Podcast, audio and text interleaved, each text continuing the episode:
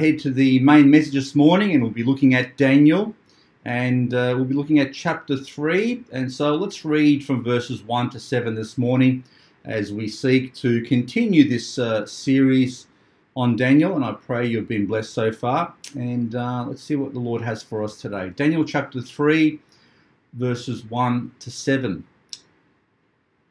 Nebuchadnezzar the king made an image of gold, whose height was threescore cubits, and the breadth thereof six cubits, and he set it up in the plain of Dura in the province of Babylon. Then Nebuchadnezzar the king sent to gather together the princes, the governors, and the captains, the judges, the treasurers, the counselors, the sheriffs, and all the rulers of the provinces to come to the dedication of the image which Nebuchadnezzar the king had set up. And the princes, the governors, the cap- captains, the judges, the treasurers, the counselors, the sheriffs, and all the rulers of the provinces were gathered together unto the dedication of the image that Nebuchadnezzar the king had set up. And they stood before the image that Nebuchadnezzar had set up. Then an herald cried aloud, To you it is commanded, O people, nations, and languages, that at what time ye hear the sound of the cornet, flute, harp, sackbut, psaltery, dulcimer, and all kinds of music, he fall down and worship the golden image that Nebuchadnezzar the king hath set up. And whoso falleth not down and worshippeth, shall the same hour be cast into the midst of a burning fiery furnace. Therefore, at that time, when all the people heard the sound of the cornet, flute, harp, sackbut, psaltery, and all kinds of music, all the people, the nations, and the languages fell down and worshipped the golden image that Nebuchadnezzar the king had set up. Let's uh, Let's go to the Lord in prayer and commit this time to Him.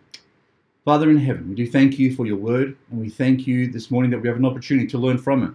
And I pray that you would use me as an instrument, Father, to share what truth you've shared with me, uh, with my brethren here.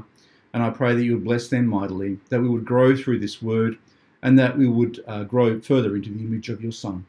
Father, we thank you for this time. We thank you for, the, for your precious word that you've preserved and granted to us. May we continue to stand firmly upon its precepts, its laws, and Father, everything that it has to tell us. In Jesus' name I pray. Amen. You know, sometimes in life, um, you just have to say no. Um, it's nice to say yes to people. I mean, I, I, like to say yes to people when people, someone asks me something, uh, but sometimes you just have to say no. You know, one of the lessons I learned in business a long time ago was uh, not to say yes to everything, even though you'd like to please everyone, because where you where your focus is on pleasing people, uh, it can lead you to make foolish decisions which end up having bad consequences down the road. And the same really goes for our faith too. You can't, in terms of our faith, be a people pleaser and at the same time try and please God at the same time, because those two things often just don't follow the same path. And so oftentimes um, we, we find ourselves displeasing people um, uh, when we're trying to please God. And that's okay. And that's that's one of the things that uh, that has to occur if you want to put God first in your life. Um, but what about where there's a king, and that king has essentially the power over life and death, and he holds your life and your situation in his hands, and he demands something from you. He doesn't just ask it. what do you do? And how hard would it be to say no to someone like that? Well, today uh, we'll be looking at three young men and how they handled that particular situation when their jobs, and they were in very, very important jobs, and their positions and their, their livelihoods were at stake here. So that's what we're looking at uh, today. So let's see how this particular passage starts off. So after King Nebuchadnezzar, you'll remember in the last chapter, um, declared that Daniel's God was the God of gods because he was able to give Daniel the interpretation and the dream that he had had. And um, and he said once once he realized that, and none of his other magicians and sorcerers and, and astrologers and Chaldeans or wise men could help him, regardless of where they turned to, uh, he made a declaration that Daniel's God was the God of gods. And the question we have now is did he end up turning to that God um, and, and, and forsake his other gods? Well, the answer is no. He didn't forsake his other gods. Uh, he didn't forsake and, and, and turn to uh, Jehovah or the, the, the God of Daniel. Um, instead, we see him now And this may be many years later, by the way. It's not just necessarily the next very next thing that he did. Um, but the next thing we see recorded about him is that he creates a golden statue for everyone to worship. One thing we know for certain is that it wasn't a statue of Jehovah. It wasn't a statue of Daniel's God because the Bible simply says that he can't be likened to anything uh, in the world.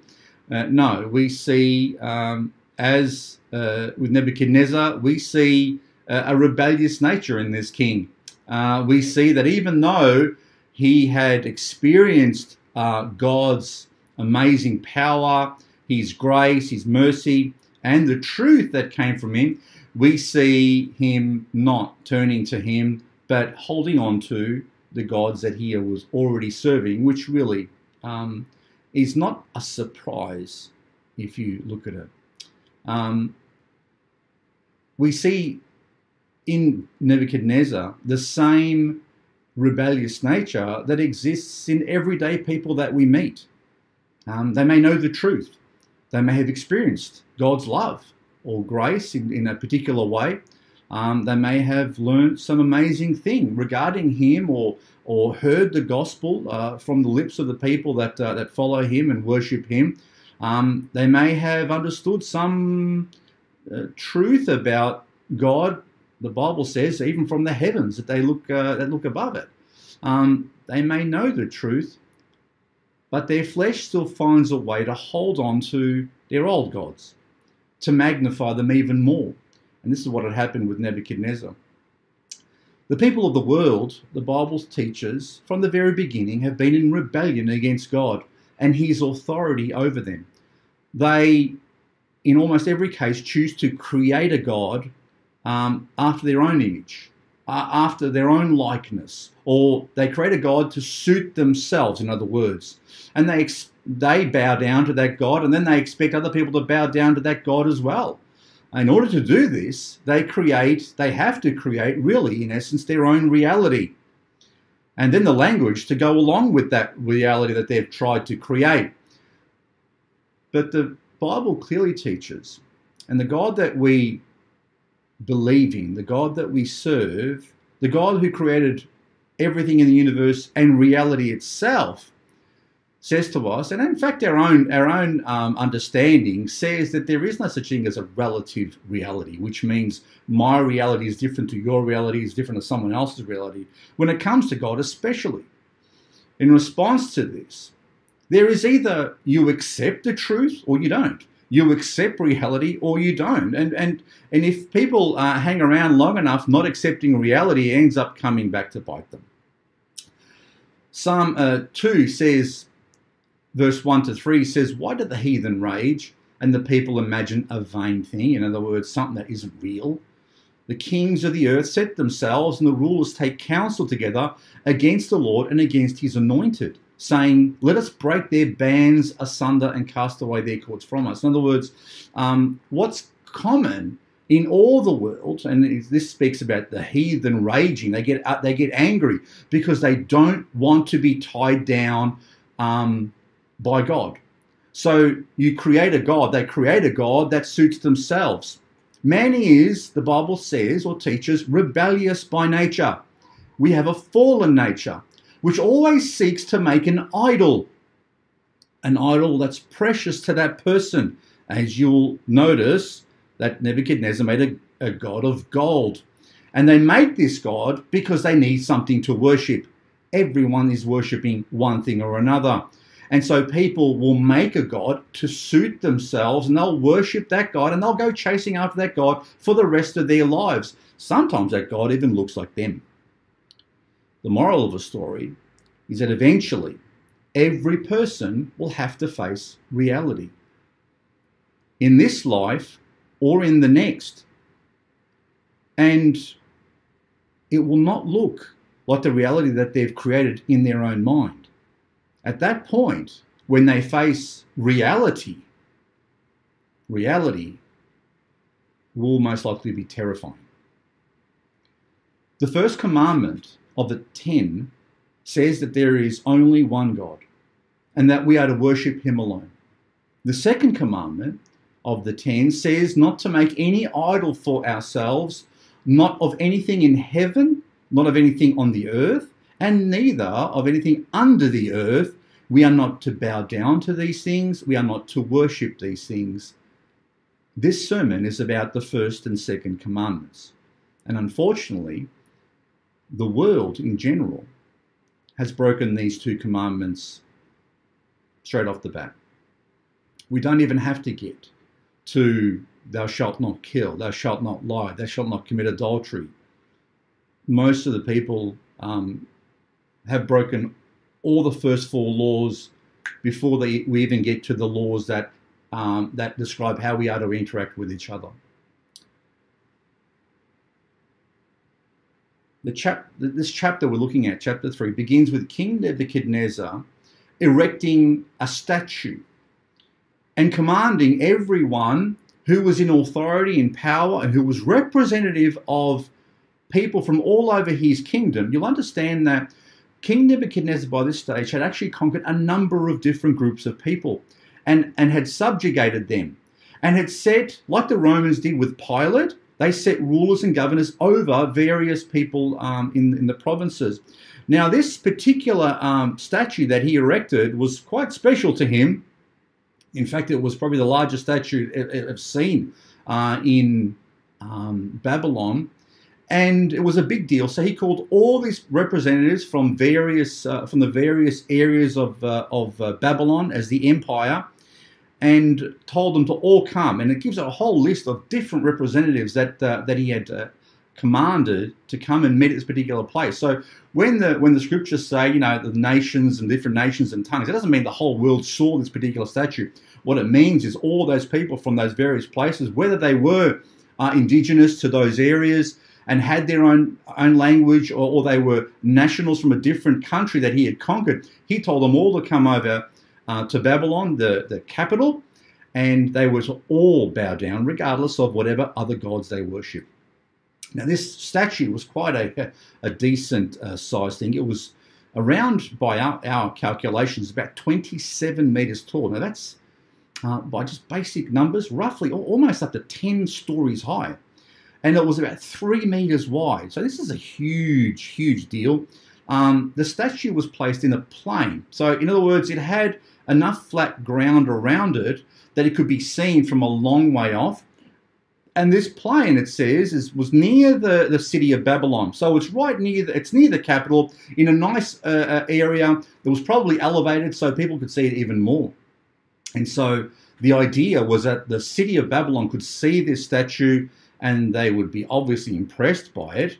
Um, and they, they would, when the band started playing, they would begin to worship it. And so this image was made of gold. Now, probably not solid gold, um, because something 27 meters tall and three meters wide um, would be quite difficult to work with at that height, even to get it up like that.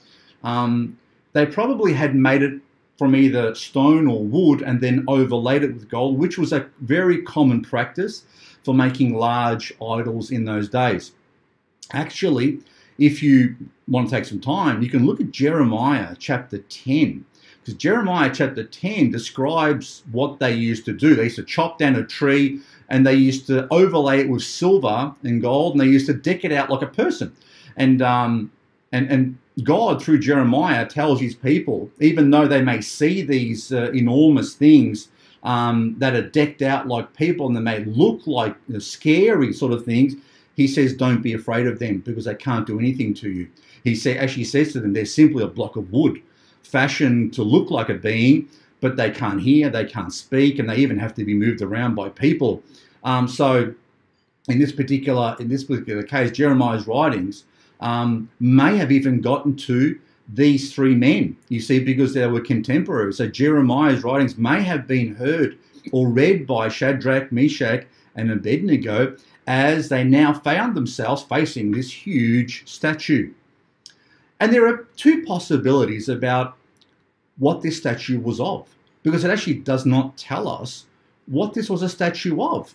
Um, one possibility is that Nebuchadnezzar made this image of his god, Marduk, uh, which he considered to be the greatest of gods.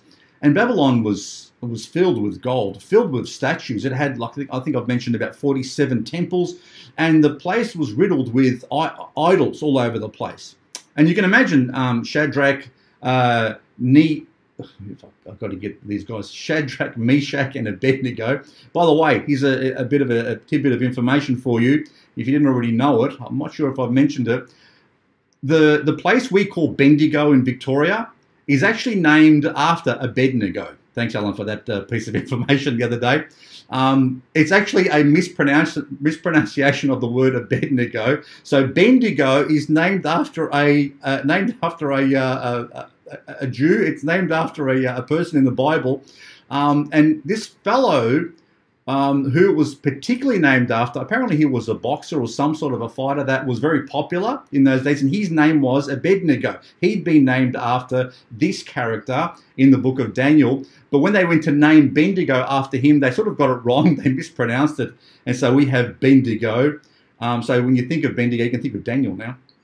Anyway, so these three um, had probably read Daniel's writings even, and they, they probably understood, well, you know, when you're in front of these things, don't be afraid of it. You don't have to worry about it. And now Nebuchadnezzar's probably made a, a his own god, which was already known as the god of gold. Okay, and the, he was the chief god of Babylon.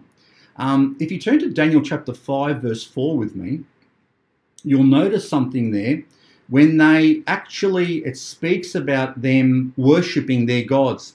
So Daniel chapter 5, verse 4 says, They drank wine and praised the gods of gold and of silver, of brass, of iron, of wood, and of stone. So they had their gods of gold and, and different precious metals.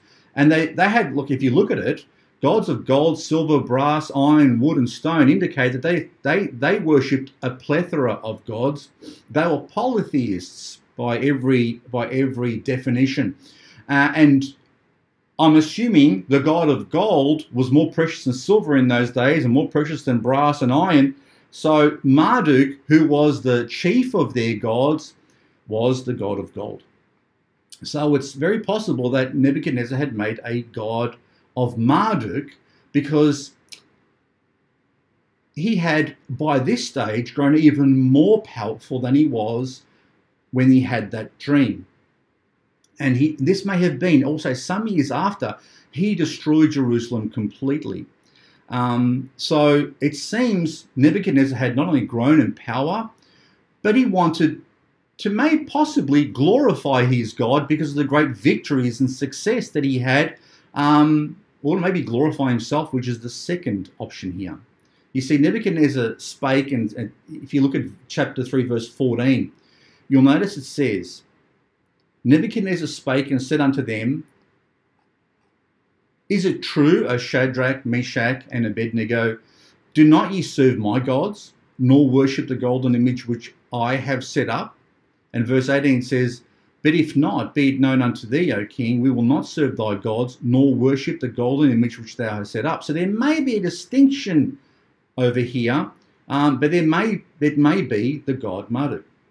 There are many who believe that the king had actually made an image of himself and wanted to be worshipped as a god as well. They see a link between the dream that he had, if you remember, he had a he had a dream of a statue which has a head of gold and a, a chest of uh, of silver and a stomach of bronze and or brass, and then legs of iron, and then he had the feet. Um, some people see that. Oh, look at that! He he saw that and he wanted to. He didn't want to. Um, believe that his empire could ever be destroyed, and so he made a, a, an image of complete gold. Well, yeah, I'm not sure about that link, to be honest with you. I'm not sure how he could have made a statue with uh, clay feet um, that would have withstood a head of gold, and that was the the, the, the point of the, uh, the, one of the points of the uh, the the statue as well. Originally, was that it was actually top heavy, so he probably couldn't have made a statue like that anyway. But by the same token, he was the head of gold. His kingdom was the golden kingdom. So for him to make a gold statue of himself probably was lined up with that. But either way, he was getting a, a, fairly big head by the looks of it. Um, many think, uh, as I've read some commentaries on this particular matter, uh, think that he made the statue to commemorate himself as the Golden King or the Golden Empire.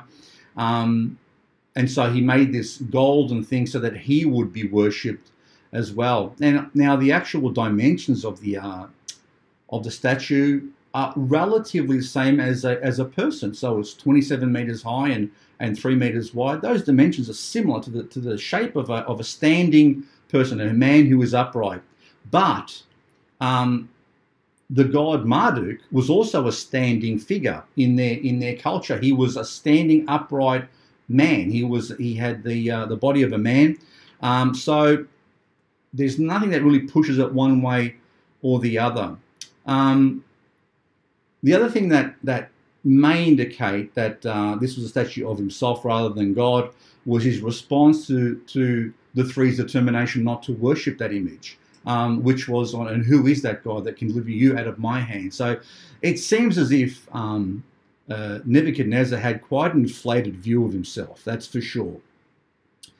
So whether it was a statue of Marduk or Nebuchadnezzar himself may be irrelevant, may be um, uh, not even necessary to work out. I'm probably leaning more towards Marduk, to be honest with you.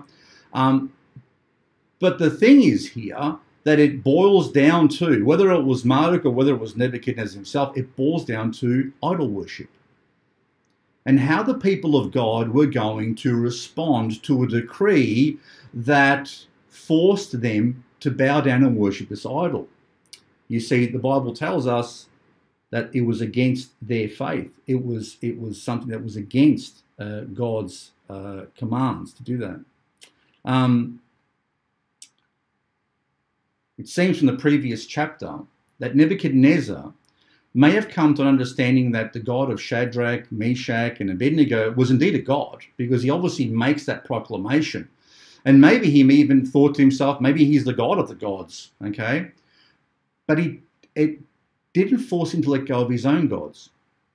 And he probably believed in the God of um, the God of these three, or the God of the Jews. Um, but he hadn't let go of his own gods, the gods who he believed had given him so much success until this point. So the assumption was that his gods and this statue probably represented either his god or himself and was supposed to be worshipped. Either way, what he ordered to happen with respect to this image would come into direct conflict with the faith of Shadrach, Meshach, and Abednego. Um, because their God, the God, did not recognize and does not recognize nor acknowledge the existence of any other God except for himself. Now, when you're in the midst, when you're in a, a monotheistic faith that does not recognize God does not recognize other gods at all, um, and you're in the middle of a polytheistic nation uh, with a king who is polytheistic, who has his own gods, well, you're headed for a standoff. Um, so they may accept and believe in every other god that everyone else had. They may have said, "Yeah, that's okay." Um, but when if you came along and said, "No, none of your gods are actually real. I'm not going to bow down to any of them because they're all fake," and my God says, "I'm not allowed to do that anyway," um, you're you're headed for a standoff. So after the image was erected, King Nebuchadnezzar sent out this command to everyone uh, of importance, uh, government officials and, and, rulers and, and people who were representative of their uh, particular provinces, um, to come on this specific day, which was a dedication of this of this image. So it must have taken a while to put this thing together and to organise all this stuff uh, and to give them time to get there. It wasn't something that happened overnight, obviously. Um, but the gathering of all these people and the mentioning of all these various uh, levels of government and leaders represents how important this particular uh, ceremony was uh, to Nebuchadnezzar, how important it was to him. This was a big deal for him. And so, after they all gathered and found themselves standing at the front of this particular uh, statue, um, the command was given by the, the this, this person who made this pronouncement that everyone had to bow down when the music started playing. Okay, so when they heard the Babylonian orchestra start playing, um, they were to bow down and worship this particular idol all together, all at the same time. And you'll notice it mentions the, all, a list of all the instruments. And the reason it does that is because it wants to give the impression that this was a full orchestra that was playing. This wasn't just a, you know a guy on a guitar or a guy on a, on a set of drums. This was their this was a Babylonian orchestra, okay, with all the various instruments all playing together. And so this the idea was that you had this grand uh, music starting up, which was to lift everyone up and to cause them to worship uh, this particular statue. Um, and if you look at it, uh, in these days, uh, in these days of, uh, of King Nebuchadnezzar, um, it was a bit like Hinduism. It's a bit like the your faith being linked very closely to your nationalism, to your nation, to your culture. Um, so the worship of gods in those days, as is the case today, um, wasn't just a matter of a belief in a in a higher being. This was uh, entwined with culture, and not just culture, because culture was entwined also with politics. And the same thing, uh, if you look at Hinduism today, Hinduism apparently has what is three or thirty million gods spread through all about India and, and maybe even beyond. Um, that those gods are quite localized. And so that God represents your particular state or your particular um, province or your. And so it was the same way with these days. In polytheistic religions, what often is the case is that the God or gods that you worshipped were very cultural and nationalistic, and they were entwined with politics. You couldn't separate them from the politics. And polytheism, um, although it, it allows you to add more and more gods to the whole plethora, because part of the thing about polytheism is that if there is a God, um, we don't want to upset them. And you remember when uh, uh, the Apostle Paul uh, saw the Greeks and saw an inscription on a uh, on a, an altar that said "to the unknown God."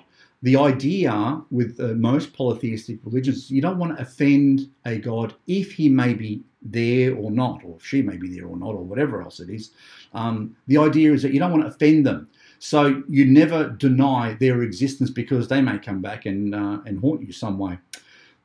So polytheism doesn't allow for the, in this particular case, for the rejection of gods. It would have been offensive to the king um, if people refused to bow down to his statue or the statue of his god. It would have been almost a direct challenge to his authority because it challenged his culture, it challenged his politics, his rule, and it would have been offensive to his God. So he would have taken it as a direct offense to himself. The threat, the threat made by Nebuchadnezzar to throw, excuse me, um, resistors into a fire um, was actually formed for him. It wasn't an idle threat. You see, he had killed Zedekiah and Ahab the same way. So if you have your Bibles, turn to Jeremiah chapter 29 verse 21. Jeremiah chapter 29, verse 21. And you'll see here that this must have been something that he liked to do. This was his way of getting rid of people who were um, not following or subjecting themselves to him. Jeremiah 29 21 says, Thus saith the Lord of hosts, the God of Israel, of Ahab the son of Kolaiah, and of Zedekiah the son of Maaseiah, which prophesy a lie unto you in my name. Behold, I will deliver them into the hand of Nebuchadnezzar, king of Babylon, and he shall slay them before your eyes. And of them shall be taken up a curse by all the captivity of Judah which are in Babylon, saying, The Lord make thee like Zedekiah and like Ahab, whom the king of Babylon roasted in the fire. Um, looks like this was a, a particular um, thing that he liked to do. But anyway, so these three young men were stuck in a precarious position. You see, they were rulers of the province of the of the capital of Babylon. It's a bit hard to hide if you're you're the rulers over there. Um, it wasn't. It couldn't. It, you couldn't have just like say, oh well, we're just going to hang this. We're not going to hang out here. We're just going to, you know, just uh, hang back and hide behind somewhere while everything else is going on. These guys are the, are the rulers. They had already been set as officials over that area, over the, the capital. And so it's a bit hard to go unnoticed when you're in those sorts of positions. And so they were the highest officials in Babylon. Um, they would have had to have been front and center in this ceremony, or at least expected to be there. They may have said, all right, we're not going to take part of it, but they're going to have to be there floating around somewhere.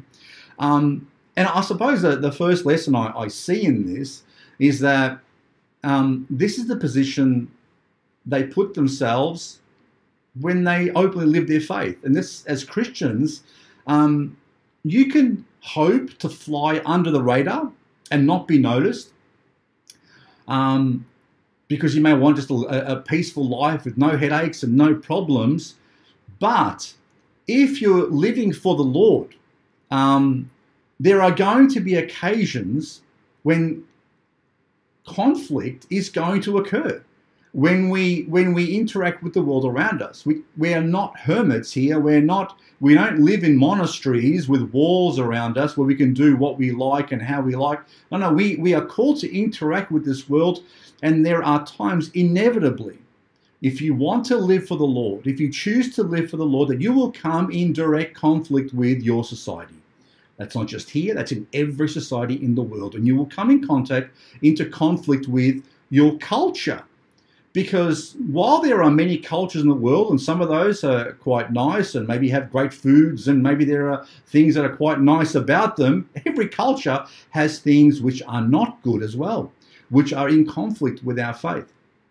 And so the question is um, you may want to keep your faith quiet by keeping silent or try to avoid confrontation. But is that what God wants?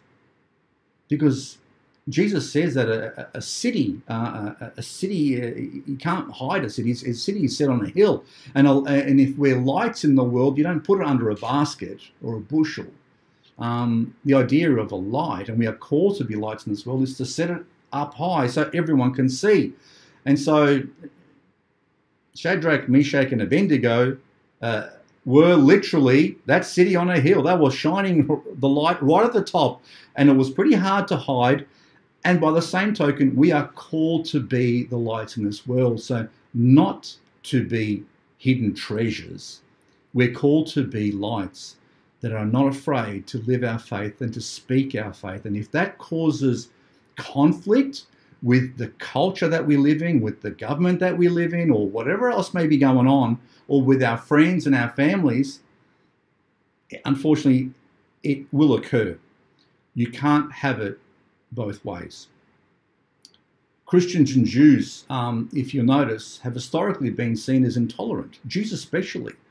Um, one of the reasons that Jews have been persecuted throughout the ages is because, unlike most of the polytheistic nations that they were under uh, under uh, uh, in, throughout the throughout thousands of years, uh, or that had come in contact with, they were not polytheistic and they refused to worship their gods, and so they were seen as intolerant.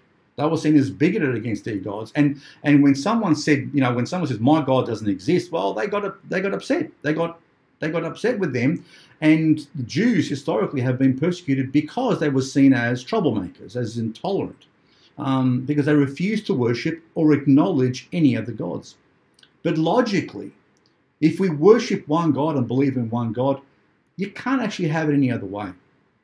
You can't believe in the existence of one supreme being who is perfect in every way, who is who is the object of our worship, and then say, "Oh, I'm going to worship other gods too." It's just reason does not allow it. In fact, if you believe in this one God who has chosen to reveal himself through history and in the pages of the Bible that we read, which is essentially also a history book, you may also come to the conclusion that if he is the highest authority, then anyone else commanding you to, to, to do something contrary to his commands must be disobeyed. Not only do we refuse to believe in the existence of other gods, but when it comes to obeying, uh, the question is can we submit ourselves fully to God and, and, and to the world at the same time? And the answer to that question is no. You have to make a choice in some cases. And so, if he is the ultimate or highest authority, then if someone comes along and says, you you have to do this, which is contrary, directly contrary to what he's saying, or God's saying, then the call is the only reasonable thing or logical thing to do is to deny one, to deny that thing, and to worship the higher authority. And so Shadrach, Meshach, and Abednego were obviously more than aware of this fact. And we see in verse 8 that they were accused by the Chaldeans. So Daniel 3:8 says, Wherefore at that time certain Chaldeans came near and accused the Jews. They spake and said to the king Nebuchadnezzar, O king, live forever. Thou, our king, hast made a decree that every man that shall hear the sound of the cornet, flute, harp, sackbut, psaltery, and dulcimer, and all kinds of music shall fall down and worship the golden image. And whoso falleth not down and worshippeth, that he should be cast in the midst of a burning fiery furnace. There are certain Jews whom thou hast set over the affairs of the province of Babylon, those three, Meshach, Meshach uh, Shadrach, Meshach, and Abednego. These men, O king, have not regarded thee. They serve not thy gods, nor worship the golden image which thou hast set up. So while bowing down to an idol is not a big deal for a polytheistic pagan, it's strictly prohibited for God's people, being the second of the Ten Commandments. Now, have a look at what happens when that time came when all that were assembled for that great occasion came. The Chaldeans, and if you remember that name, Chaldeans, they were the ones who were essentially humiliated um, when Daniel was able to give King Nebuchadnezzar the dream that he dreamed and the interpretation of it, and they were their heads were on the chopping block. Um, and they were probably the Chaldeans. If you look at the Chaldeans compared to the other wise men in the kingdom over there, they were the ones who always came came forward and spoke on behalf of all the other wise men. So the Chaldeans were probably the highest in terms of the, the representatives for the king. They were in a very high position. But after they failed to, to grant king the king the interpretation of his dream, they just couldn't do it. And Daniel did. Well, uh, Daniel was elevated above them. He became the, the, the person who managed the king's own court. And then you have these three, Shadrach, Meshach, and Abednego, who were put over the affairs over the capital. These were the guys who were like the mayors of, of, of that city, the king's own city. And so there was a demotion for the Chaldeans, and they weren't probably too fond of these Jews.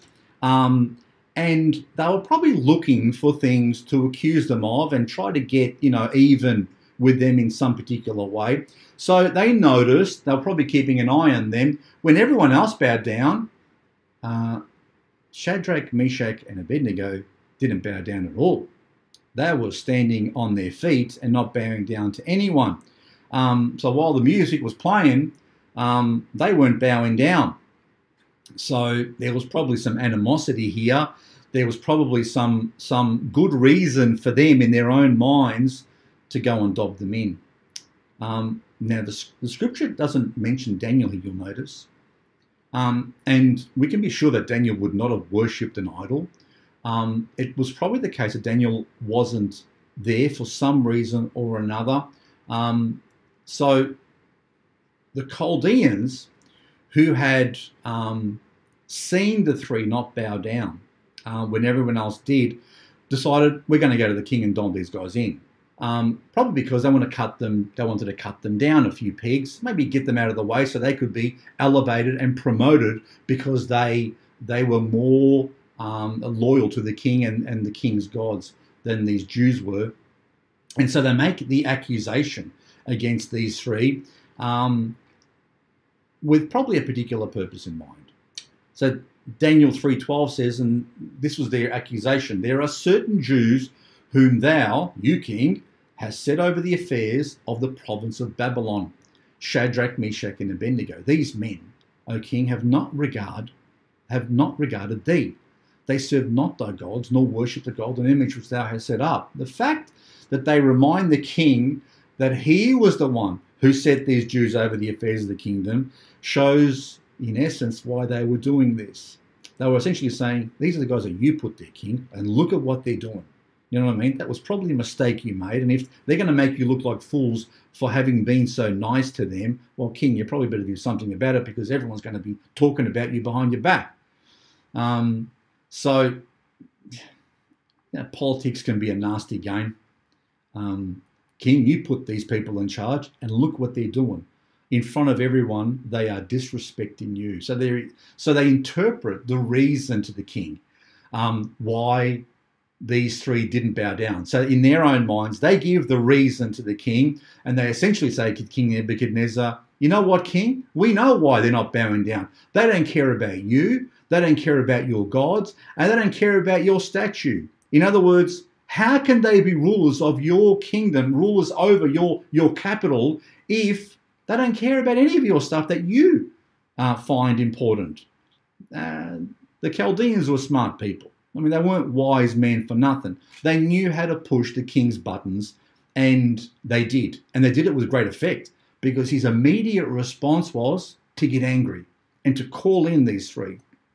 Um, what, what's interesting about this passage is that it reveals so clearly the nature of people and how a thirst for power and hatred caused them to devise plans to destroy others that they see as their obstacles. Um, what was happening here is exactly the same thing that Jesus experienced when he was simply teaching the truth to people. And the, the Pharisees, the Sadducees, the scribes, the lawyers of the day, the men who were meant to be the wise people, okay, in Jerusalem, in Israel, saw him as a threat to them because he was not only uh, teaching something different to what they were teaching, but he was showing them up in front of people. So he was a threat to them. And we saw this on Wednesday evening. So if we'll turn to Luke chapter 20, verse 19 and 20. This is just one instance and one uh, passage that describes what these guys were up to. They saw Jesus as a threat. They didn't like him. They thought, how do we get rid of this guy? And so on Luke 20, verse 19, it says, And the chief priests and the scribes, the same hour, sought to lay hands on him. They wanted to grab him, okay, and do and do away with him or do something with him. And they feared the people, for they perceived that, that he had spoken this parable against them. So right, they, they knew that the people liked him. They couldn't lay hands on him, otherwise the people would turn against them. So what do they do? Verse 20 says, And they watched him and sent forth spies which should feign themselves just men. In other words, they made out as if they feigned, they made out as if they were you know, good men who really cared about Jesus and believed in what he was saying. A bit like, you know, when the Chaldeans came before Nebuchadnezzar and said, Oh, king, live forever. We love you. We're your loyal subjects. You know what I mean? Not these other guys. And so they feigned themselves just men. And it says that they might take hold of his words that, that, that so they might deliver him unto the power and authority of the government. So, what they're trying to do, what were the Jews trying to do in this particular case, the priests and the scribes? Well, they were trying to catch Jesus out so they could dob him in. And who were they trying to dob him into? They wanted to dob him into the Roman authorities because they didn't have the authority to kill him. But they knew the Romans could. So, in this particular passage, you can take this time to read it yourself. This is the passage where they ask Jesus, Is it lawful to, to pay tribute to Caesar? And so Jesus says, Well, show me a coin, and whose face is on that coin? He gives us render to Caesar that which is Caesar's, and, and to God that those things which are God's. And he stumped them. Because if he had said simply, no, it's not right, they would have dobbed him straight into the actual Romans. But if he said, yes, pay, pay tribute to Caesar, or do whatever, do whatever Caesar asks you to do simply, then people would have said, hang on a sec, is he a Roman sympathizer? So they were trying to catch him out, but ultimately they were trying to hand him across and dob him into the Roman authorities. They wanted him dead, and the Romans were going to be able to do that for him, no one else. Um, the truth of the matter is, if your faith is public and you speak the truth in public, you must be prepared to be disliked or even hated by some people because of it. You know, for those who feel threatened by your speech or your lifestyle, ever been a situation where people are doing something? You may go out with some work colleagues or whatever, and they're maybe drinking away and drinking a lot of alcohol, and they say, Do you want something? And you say, No, I'll have something else, let's say, for instance. Um, one of the first things that comes to people's mind is, Why? And is he judging me? And oftentimes, unfortunately, that's the case. That that is normally the case that occurs. People feel threatened when you don't do what they do or follow their lifestyle or speech, um, and they feel threatened. And so, what people normally do when they, they have something they don't understand or they, they fear is they try to eliminate that threat. Um, and this has become, in our culture, almost the way of life in this generation of social media. Um, it's very easy to ruin someone for something they said which contradicts the group mentality. You know what? If, if someone says something, they'll even dig it out from years and years ago. Um, look at what he said here. So let's let's cut them out. Let's cut them off. Let's um, let's cancel them. Um, and being cancelled, I can imagine, is a very you know unpleasant experience for people, especially if you're cancelled by your friends or or um, or you're you know or you're ostracized by people that you liked.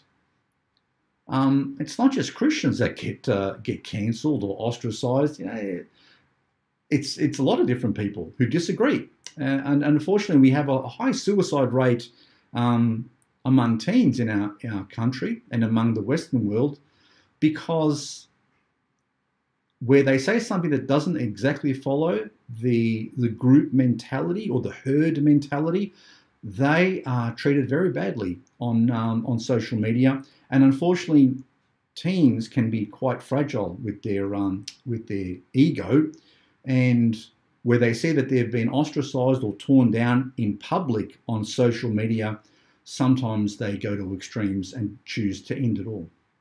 Um, being cancelled or being made a fool of or being ostracized among your peers can be a very painful thing, I can imagine. But for Christians, um, if we live our faith, if we speak our faith, if we simply speak the truth, it's inevitably going to lead to greater persecution over time. This is because our culture worships to a greater and greater degree itself as the ultimate authority. In other words, the culture worships itself. Okay? Um, and there are, and just as there were silversmiths in the Apostle Paul's day, if you remember, who got very upset when Paul and Barnabas were spreading the gospel and people were turning to Christ and they stopped buying little trinkets and silver things of Diana and they stopped buying little idols to worship uh, that would put in their homes, um, they they got upset and they turned against Paul and they wanted to kill him. Okay, um, so there are craftsmen in our day, like those craftsmen in those days, who don't fashion idols made of silver, but with culture. They seek to mold the culture um, in an image they want. Okay, and these days there's a particular phrase for that called it's called social engineering. Okay, and so you'll find certain people pushing agendas, and they keep on pushing agendas. Um, because they, they're trying to put pressure on the culture to fashion it in a particular way you know, they increase the, the heat on edges that they, they might see as a rough. They put pressure on places that maybe stick out too much, that don't conform to that particular image. Um, and they do this through media, through policy, through social structures, through workplaces, and so on and so on. Um, public humiliation and public pressure works wonders against people who don't have a foundation of what they actually believe, who are easily swept along with the culture because there is no foundation for their truth.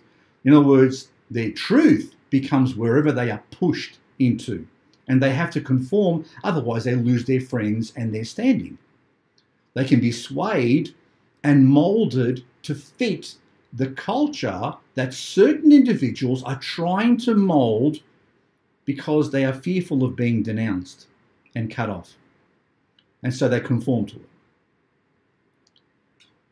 But I'd remind you that Jesus, when he was being pressured by the leaders of his day, by the culture of his day, did not back down from telling the truth. He didn't change his message. He didn't change the way he lived. Jesus ultimately stayed the course and was faithful to God. And these three men also are not going to back down and compromise their faith because they knew full well that culture changes and civilizations come and go, but God does not. So, my encouragement to you is stand firm on the Word of God. The Word of God does not change. Neither does the God that we serve change in the least. This God who we are reading about now is the same today as he was two and a half thousand years ago, as he will be forever. So don't go about seeking trouble, but simply speak the truth and simply let your lives reflect the truth that this God has shown us because ultimately he is the truth. And so our speech, as the Bible says, should always be seasoned with salt.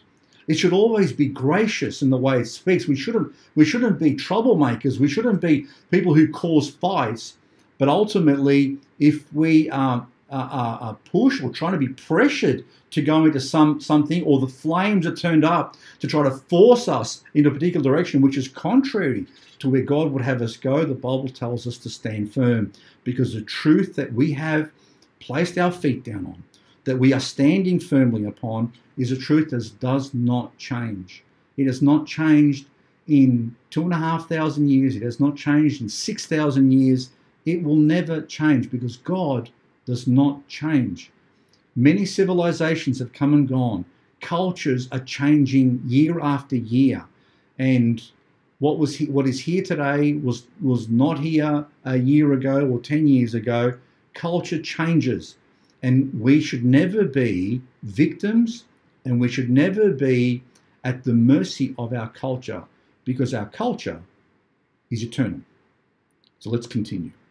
Daniel chapter 3, verse 13. It says, Then Nebuchadnezzar, in his rage and fury, commanded to bring Shadrach, Meshach, and Abednego, that they brought these men, then they brought these men before the king. Nebuchadnezzar spake and said unto them, Is it true, O Shadrach, Meshach, and Abednego? Do not ye serve my gods, nor worship the golden image which I have set up? Now, if ye be ready, that at what time ye hear the sound of the cornet, flute, harp, sackbut, psaltery, and dulcimer, and all kinds of music, you fall, uh, ye fall down and worship the image which I have made. Well, in other words, okay. But if you worship not, ye shall be cast the same hour into the midst of a burning fiery furnace. And who is that God that shall deliver you out of my hands? In rage and with anger, he has these three men brought before him, and appears that Nebuchadnezzar valued them enough to give them a chance. He probably saw through the jealousy that motivated the Chaldeans to accuse him. So, and, and them being officials in his uh, in his capital, wanted to give them a chance to prove to him their loyalty. And he grants them an opportunity to show that loyalty. And he says, All right, I'm going to give you a go. Because I'm not going to take their accusation, but what I'm going to test you to see whether you'll do this or not. Maybe obviously hadn't seen them himself. So he says to them, when the music cranks up and the orchestra starts playing again, um, if you bow down, like everyone else does, good, fine, no problems at all. But if you don't, I'm going to throw you in that furnace, like I've probably like I've burnt other Jews like you before. And who's going to save you? So, the stage is set. The orchestra is ready to play, but they give a response before the orchestra plays. And their response is this Shadrach, Meshach, and Abednego answered and said to the king, O Nebuchadnezzar, we are not careful to answer thee in this matter. If it be so, our God, whom we serve, is able to deliver us from the burning fiery furnace. and he will deliver us out of thine hand, O king. But if not, be it known unto thee, O king, that we will not serve thy gods, nor worship the golden image which thou hast set up. So the response given by Shadrach, Meshach, and Abednego provides us, two and a half thousand years later, the perfect response when we are challenged to obey earthly laws over God's laws. Firstly, I want you to notice they weren't disrespectful to the king. They didn't go arguing and saying, you know, how dare you ask us something like that. Um, no, they, they simply uh, gave an explanation. Okay? Um, where it says, you'll notice it says they were not careful. Well, that simply means that they weren't afraid or they, they didn't have to take a lot of time to think about this because they already knew the answer. They essentially said to the king, King, we're not too worried about how we're going to answer you because this is the simple truth. They weren't looking to smooth over the king or work out some, you know, shifty argument to try to win him back over again and try to get the Chaldeans in trouble or try to shift the blame onto them somehow. They didn't go attacking anyone else. They didn't go telling the king what a silly decision he'd made by making this statue in the first place. Um, they simply stated that they knew that God could save them from this thing, regardless of what the king said. And they simply stated their faith in God and his abilities, and that they were yielded to him more than what they were yielded to anyone else in the world, regardless of what these authorities or people would choose to do to them. Contrary to the king's claim of absolute power to condemn them, they knew that their lives were ultimately in God's hands, and they were at peace.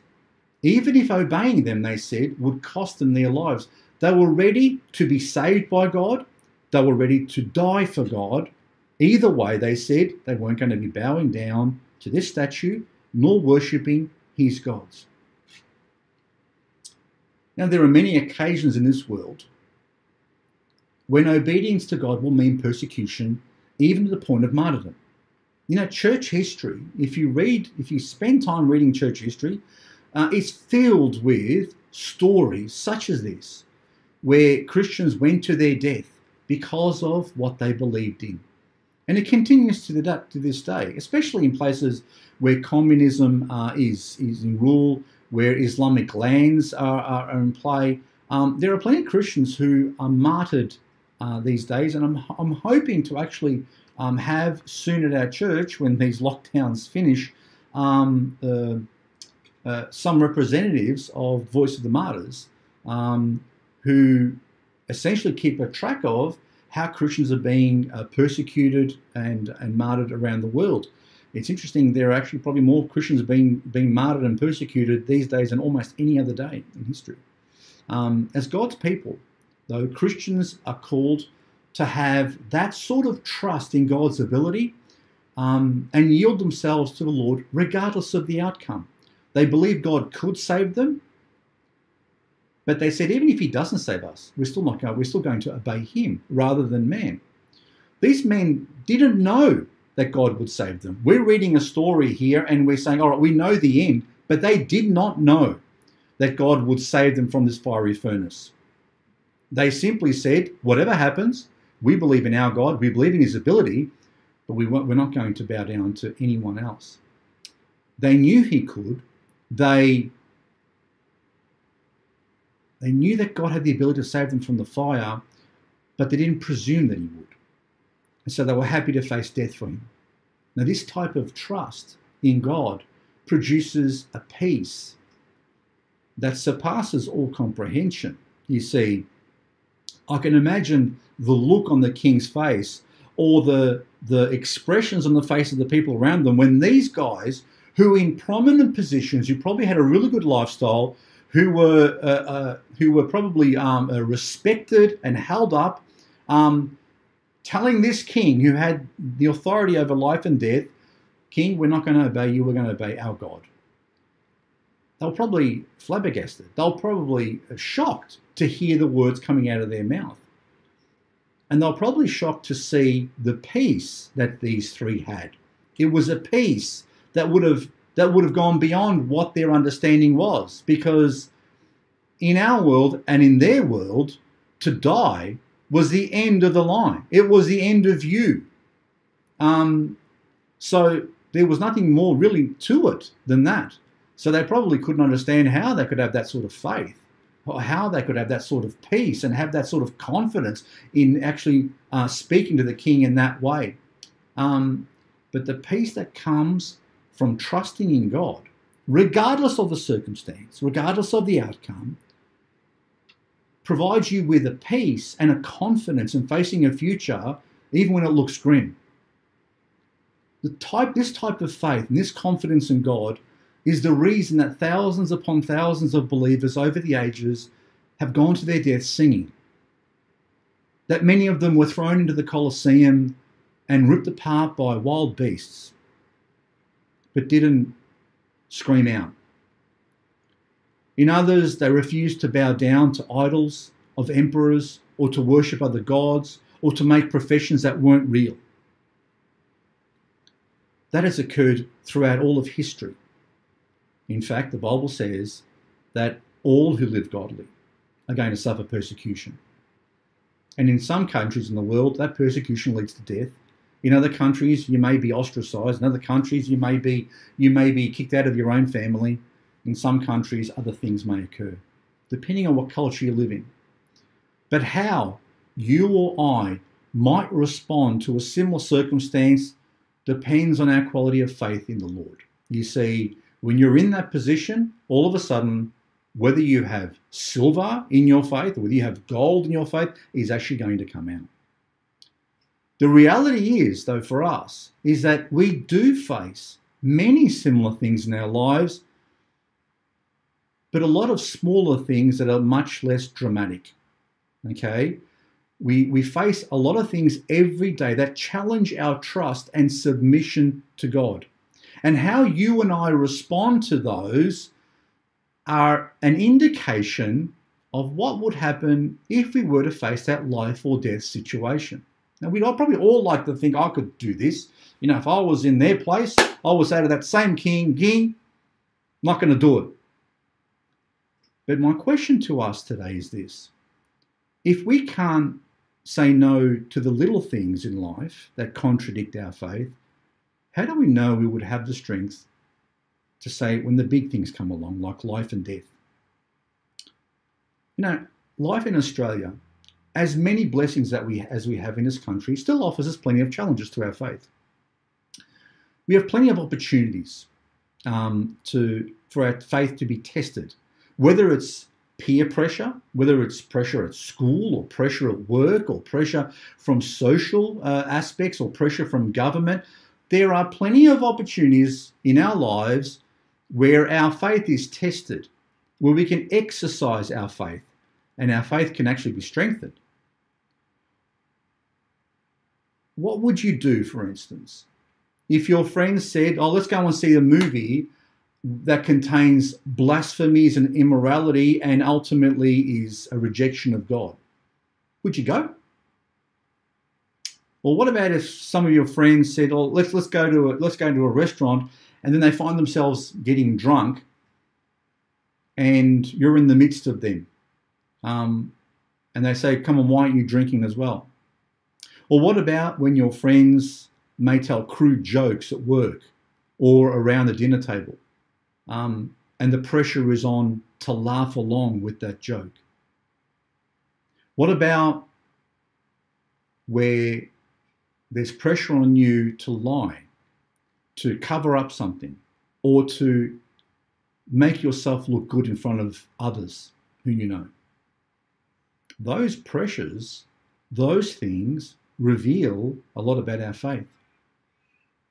Imagine for a moment you're a student at a university and the, the lecturer in your class is an avid evolutionist or is contrary to God, he's an atheist. And so he begins a discussion in the class that essentially says that, you know, there is no God, or that Jesus is a myth, or the Bible is not true, or that we, we weren't specially created, would you stay silent in the class or would you speak up, knowing that you may be seen in a different light afterwards? Or what about if you had to hand in a paper or an essay that spoke about those similar topics? Would you write what you believe? Would you speak up or would you stay silent? What about, what about if your boss at work tells you to lie about a product in order to sell it? Would you do it? Or what about if you were told to lie in a timesheet? Or what about if your boss might offer you a pay rise or a promotion if you would work on all Sundays, on Sundays? What would you do? How would you respond? The way we respond is really indicative of where our faith is. Whether our faith is weak, whether it's whether it's strong or otherwise. What if one day the government says you're not supposed to share your faith anymore? It becomes against the law. Or that handing out a tract or a Bible became something illegal. How would you and I respond to that? The truth is, our faith is being tested and revealed each and every day of our lives. And how we respond to all those little things that happen, whether we hide away, whether we don't speak the truth, whether we hide the truth, whether we speak boldly, whether we get ourselves into arguments, reveals a lot about our own faith, reveals whether the faith is strong or whether it is otherwise. And how we respond to all these little tests are either an opportunity to grow or an opportunity that simply reveals where we're at. We should always remember this that God doesn't allow us to go through tests and trials in order to see us fail. But every trial, every persecution, every problem that we go through is an opportunity to grow. God doesn't let us go through bad things. God doesn't let us go through tests of our faith to see us fall down. He wants every situation to help us to grow in that faith because ultimately your faith is more precious than gold to him. Just as Nebuchadnezzar saw this golden statue and it's precious to him, God sees your faith as a precious thing. And his goal is to strengthen your faith.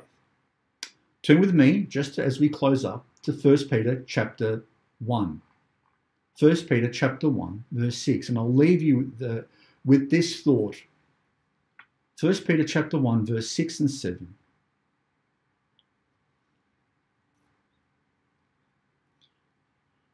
It says, Wherein ye greatly rejoice, though now for a season, if need be, ye are in heaviness through manifold temptations, through multiple temptations, that the trial of your faith, being much more precious than of gold that perisheth, though it be tried with fire, might be found unto praise and honour and glory at the appearing of Jesus Christ. That is the purpose of us living in this world. That is the purpose that God allows His children to go through difficult times. That is the purpose being lights in the world. So I want you to encourage, I want to encourage every one of you today as I close up this message and we'll, we'll look at the result of these three men stand next week and their literal test of fire. I want you to think about your faith where it's at, how you respond, how much pressure is being put on you, and how much you and I have compromised in our faith, and whether our faith is growing or whether it's compromised to the point where we are so content with looking like the culture that we live in that we won't grow, that we've become stagnant because we're too afraid to stick out. We're too afraid to be noticed. I want to challenge you today. Get noticed. Live your faith. Don't be afraid to speak the truth. I don't want you to go looking for trouble, but I want you to stand firm when the pressures and the fires and the trials and tribulations come your way. Live your life openly. Let people know who you are. Pray each day for that strength. Pray each day your, your faith would grow and that God will give you the strength to stand firm and resist the temptation to give in to the world that seeks to pressure you into its mold. Put God first. Refuse to bow down to the idols of this world, whatever the consequences may be. May the Lord bless you this week. May He cause your faith to grow. May your grace, may His grace uh, continue to um, be molded into the image that's most important the image of His Son. God bless you. Uh, may you have a wonderful week. I'll close in a word of prayer and I'll thank you once again for joining us this day. God bless you all. Heavenly Father, we thank you once again for this time and for this day. Father, we thank you for the blessing it is knowing you and having Jesus Christ in our lives. We pray that our faith would be strengthened each and every day, that we, as, each, as we face each test and each trial, Father, would come through stronger because of it. We thank you, Lord, even for those trials, even for those tribulations, even for the persecutions, Lord, that we might grow closer to you. We thank you for your word, and we thank you that we have such a strong foundations to stand upon. We thank you that our Saviour is the same yesterday and today and forever. We pray these things in His precious name. Amen. God bless you all. Have a wonderful week. We'll see you soon.